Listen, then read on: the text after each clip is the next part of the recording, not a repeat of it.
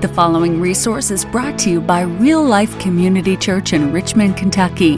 We hope you're both challenged and encouraged by this message. So, this morning we're going to be in James, the first chapter, verse 19 through 27. If you'll stand with me this morning as we read God's word, I'll be reading out of the English Standard Version. Starts out by saying, Know this, my beloved brothers.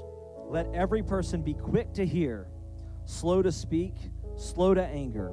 For the anger of man does not produce the righteousness of God. Therefore, put away all filthiness and rampant wickedness, and receive with meekness the implanted word, which is able to save your souls. Be a doer of the word, and not hearers only deceiving yourself. For if anyone is a hearer of the word and not a doer, he is like a man who is in, uh, who looks intently at his natural face in a mirror. For he looks at himself and goes away and at once forgets what he looks like. But the one who looks into the perfect law, the law of liberty, and perseveres, being no hearer who forgets, but a doer who acts, he will be blessed in his doing. If anyone thinks he is religious and does not bridle his tongue, but deceives his heart, this person's religious uh, religion is worthless.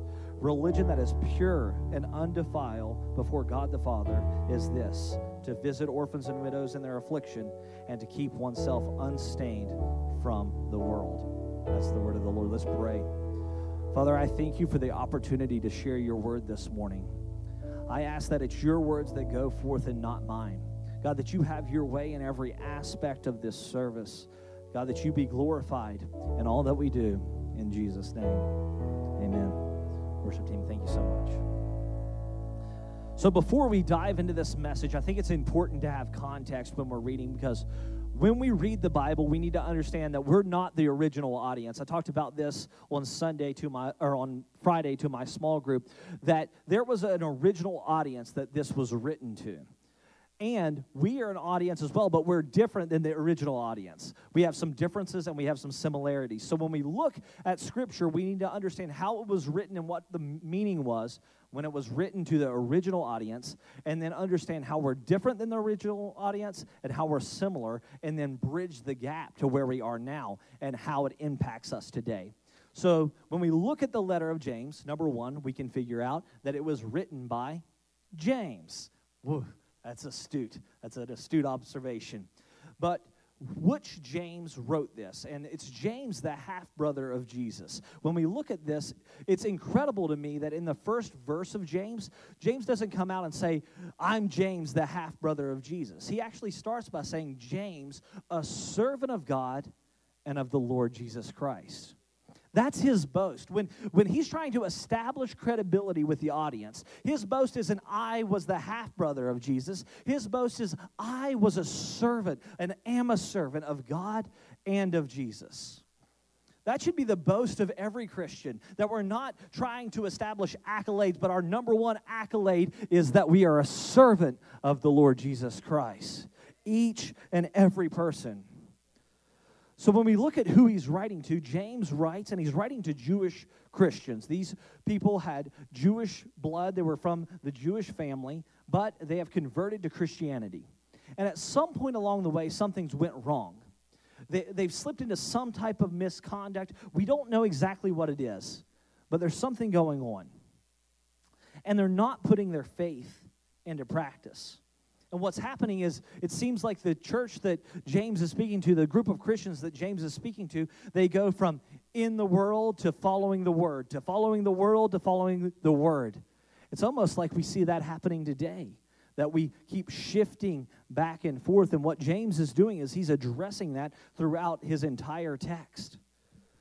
So when we look at this, verse 19 through 21, he says this Know this, my beloved brothers, let every person be quick to hear slow to speak, and slow to anger. If we could take that, it solved 99.9% of our problems, probably. James instructs us to listen, to listen, to actually listen, to be slow to speak and quick to listen. This is something that I've been working on in my personal life because for the longest time, when I would listen to somebody, I was crafting a response to what they were saying. In my head while they were talking, getting ready to respond back.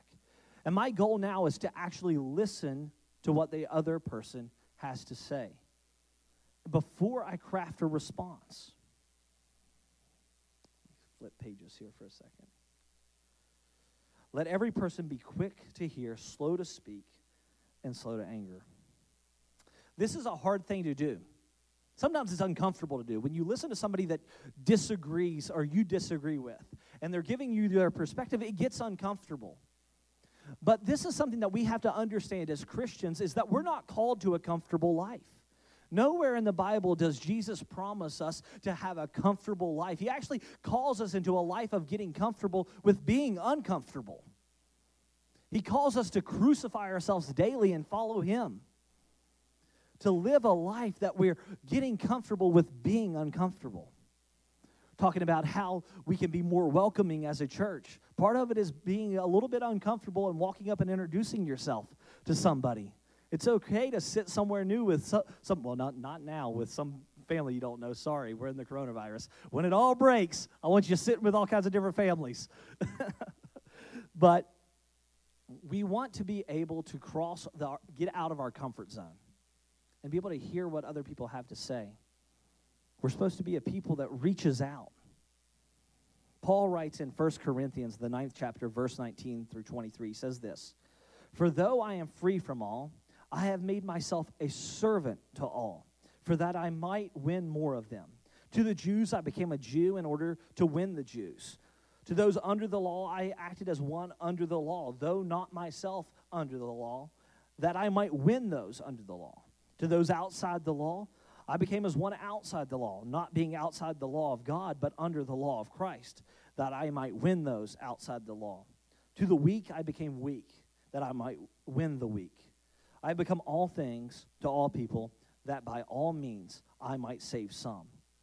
I do it all for the sake of the gospel, that I may share with them in its blessings. so easy in our culture to get our priorities messed up. And our number one priority all the time should be to share the gospel and advance the kingdom. That's the number one priority. Paul says, I've become all things to all people so that I might, so that I might win a few of them.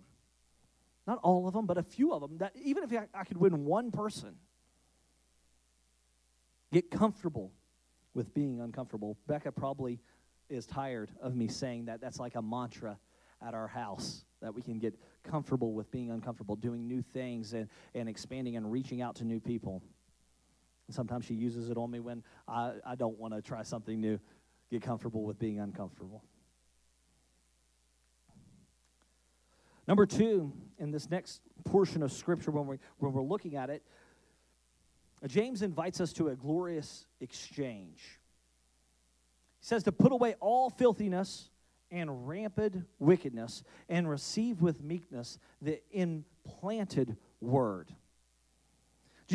James here is inviting us to an exchange where we let down all of our past wickedness and rampant behavior, and in turn, we receive the Word of God. The problem is, many times we have a, such a tight clinch on our past that it's hard for us to receive the Word, but we need to let that down. We got to crucify that thing and move forward. It's a daily thing. I don't know how the Holy Spirit works with you, but how it works with me is He'll shine a light on the on one aspect of my life. I'm like, okay, I've got to work on that aspect. And as soon as I get that aspect of my life kind of put together, he shines a light on another aspect of my life. And it's a constant thing where he's inviting me daily into this glorious exchange for laying down the old and picking up the new. So James continues to say that if we've accepted this glorious exchange, we should not only talk about it, but sh- we should also walk in it. Don't just talk the talk, but walk the walk. He says, But be doers of the word and not hearers only, deceiving yourselves. For if anyone is a hearer of the word and not a doer, he is like a man who looks intently at his natural face in a mirror. For he looks at himself and goes away and at once forgets what he was like. But the one who looks into the perfect law, the law of liberty, and perseveres, being no hearer who forgets, but a doer who acts, he will be blessed in his doing. So when we look at this, he first, James first invites us to receive the imputed word. That's hearing the word. That's receiving the word. That's getting it in during your personal devotion time. But when you receive it, you're blessed to be a blessing, to go out and walk this out. So when we receive it, it's not to stay stagnant within you, but it's to flow out of you. The Dead Sea cannot bear life because it has no outflow. Everything's flowing into the Dead Sea, and the salinity level is rising. But if it had an outflow, the salinity level would decrease and it would be able to produce life. What happens to a lot of Christians is they have things flowing into them all the time, but there's no outflow, so they become stagnant and life ceases to exist. We have to be willing to go out and be an outflow. That we've received the implanted word, but we allow the Holy Spirit to have it take root in our hearts and to walk it out. Imagine a man woke up one morning and went into the bathroom. He looks at himself in the mirror and realizes that his hair's a mess, his eyes are bloodshot, he needs to shave, he needs to brush his teeth. But he says to himself, First, I'll, I'll go to breakfast. He sits down at breakfast and reads the newspaper, gets caught up reading the newspaper, and is almost late for work. So he runs out the door and goes to work and shows up with bad breath, messy hair, and not looking good. Unfortunately, unfortunately, that's the state of many Christians in the church. Is that we come to church or we read the Bible and we see areas of our life that need to be fixed. But then life comes, things happen, we get distracted and we never address them. Thank God we have the Holy Spirit that helps us to address them. But we should be able to look at the Word of God and adopt a posture that says, Show me where I can do better. When I read my Bible during my devotion, I've said this multiple times, I might have even said it here. I look at what I'm reading and I say, Father, show me where I'm wrong.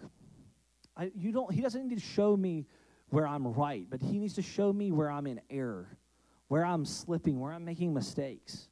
And then I can address them. So when I, I approach the Bible to read during my devotion time, I say, Father, show me where I'm messing up. Show me where I'm wrong. Correct my thoughts. I don't go to him to confirm my biases, but I go for him to tear them down.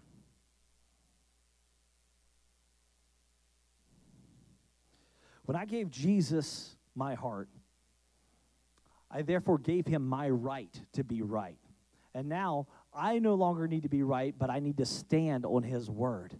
I think that's the problem is so many of us want to be right when we enter a conversation. We want to we want to win the conversation. Well, Christ is Christ is the victor. We can rest in that. You you can quit fighting for the win. We have the victory in Christ. Jesus said in John the 15th chapter verse 1 through 2, he said, "I am the true vine, and my Father is the gardener. He cuts off every branch in me that bears no fruit, while every branch that does bear fruit, he prunes." So it will be even more fruitful. What does this mean? It means, number one, if you're a Christian and you're connected to Jesus, he expects you to bear good fruit. It's an expectation. Number two is if you are bearing good fruit, the promise is God's going to cut on you a little bit. You're going to be pruned because he wants you to be more fruitful. See, I, I, I've said this a lot too that God is satisfied with every step you take, but He is never pleased. That means when you take uh, when you take a step, I said that backwards. I said that backwards. God is pleased with every step you take. He's never satisfied. So when you take a step, he rejoices that you're taking a step in the right direction. But he's the next thing he's going to say is take one more step. He's never going to be satisfied, but he's pleased when you're making the effort. And when you fall, thank God for grace. That you don't have to go back to the beginning, but He picks you up right where you are and say, keep on walking, keep on trucking. So the promise here is number one, if you're connected to Jesus, He wants you to bear fruit. And number two is that the Father is going to prune you to become more fruitful. It's not always a glorious experience going through the pruning process. I don't know about you. For me, sometimes it's rough. But it's always good when I'm on the other side. When I go through it, I look back and I'm like, mm, that's why you did that. I didn't understand when we were going through it. I believe that each day we should look more like Jesus and act more like Jesus than the day before. But it takes diligence and it takes a discipline to continue to not only be a hearer of the word, but also a doer. So, what does it look like to actually walk out being a doer of the word, actually walking in this thing? Well, James gives three very practical characteristics of what it would be in the next portion. We're starting at verse 26. If anyone thinks he's religious and does not bridle his tongue, but deceives his heart, this person's religion is worthless. Religion that is pure and undefiled before God the Father is this to visit orphans and widows in their affliction and to keep oneself unstained from the world. In this portion of Scripture, James gives us what true and undefiled religion is, what it looks like to be a doer of the word. And the first thing he says is he says, number one, somebody that is a doer of the word, that's walking this out. Number one, they refuse self self deception and control their tongue. Those are both hard. As Christians, we're called to examine ourselves daily. And when we examine ourselves, we should be honest with ourselves. There's always areas that we can improve, that we can get sharper at. And when we look at look to examine ourselves, we should not just be like, "Oh, we're good. I'm all good. It's okay." But where are there areas that I can improve? Where are there areas that I can grow and be honest about it? And be honest about it. That's the that's a huge huge aspect of it. And then number 2 is to control your tongue. I think uh, something that we struggle with is we think that our emotions dictate our reactions when we dictate our reactions our emotions are kind of separate. We can control how we react to our emotions, and our emotions don't control how we react. That's a better way of saying it. That when, for me, I have red flags. When I know my emotions are getting worked up, I have little indicators that I'm like, okay, you need to calm down, Dakota. You got the indicator bells going off in your head, and step back. And that's part of me crucify, crucifying my flesh. When I feel those emotions getting built up, I feel like I need to respond to this comment on Facebook or something, I step back and say, That's your flesh talking right now. That's what's happening. And you have to crucify that thing and move forward, right? What, literally, what would Jesus do in this instance? What, what, what is love in this instance? And remember, I don't always have to be right. That's important. The second point he gives us is somebody that's being a doer of the word, they show mercy and love to the oppressed. I hope you all are enjoying this. These masks, I have no idea what your facial expressions are, so I hope this is helping you this morning. I'm going to be honest. I'm going for it, though, so here we go. He shows a follower of Jesus, a doer of the word, shows mercy and love to the oppressed. As a follower of Jesus, we should be actively looking for opportunities to show mercy and love. I think sometimes we're like, I'll show mercy and love if it just comes across my doorstep. But Jesus calls us to a life of actively seeking out opportunities to show mercy and love. Active opportunities. My mentor was the greatest at it. We would just be going somewhere. Um, Mark was his name, and we'd be going somewhere, and he would just stop, and I'd be like, Where did Mark go? And he'd be back like 200, 300 feet praying with somebody. And I just kept on walking. I didn't know what happened. But he was all the time doing things like that. Or we'd be in line at the grocery store and he'd spark up a conversation right then. And then from that conversation, the person be like, Yeah, I lost my job and this is what happened. He'd be like, Let's pray right now. And then we'd be praying in the grocery line. It, it was such an incredible growth opportunity to see me, to have somebody I could actually see walking it out daily, actively seeking out opportunities to show mercy and love. Because that was his number one priority and that should be our number one priority, not getting to the next appointment exactly on time. Yes, that should be in your priority list, Rebecca. But, um, but, Um, but your number one priority should be showing love and mercy and Jesus to the people around you. That should be the number one priority.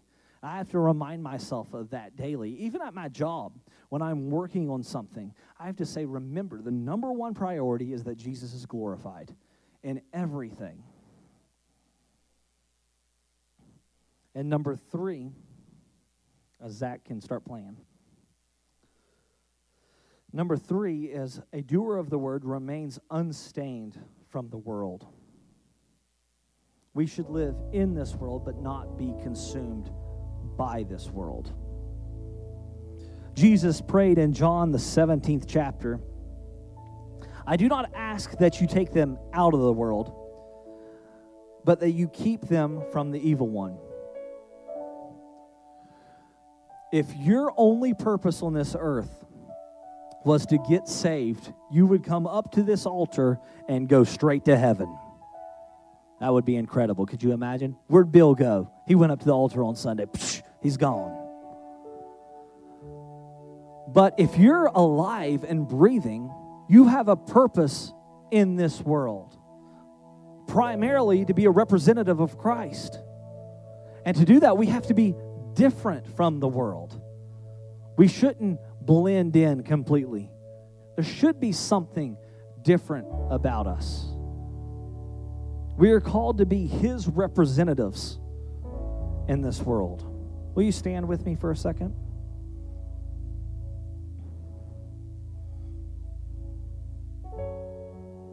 I think it's so easy, so easy for me, I'll talk on my behalf, to get stuck in a place where I just go through the motions. And I have to constantly, Becca and I both constantly evaluate ourselves and each other and say, are we just going through the motions or do we have the fire that God placed in our spirit? And constantly rekindling that and breathing oxygen on that fire that God gives us. So if you're in this room and and you just feel like you're in a rut, I think it's a great day to just ask God to help you to rekindle that flame in your spirit and to no longer just be a hearer of the word, but a doer also. Thank you for listening. If you'd like to know more about how you can have a relationship with Jesus Christ, or if you have questions about our church, you can email us at info at myrealchurch.org. Real Life Community Church is located at 335 Glendon Avenue in Richmond, Kentucky. We invite you to join us for worship Sunday at 10:45 a.m. or Wednesday at 7 p.m. Visit us online at myrealchurch.org.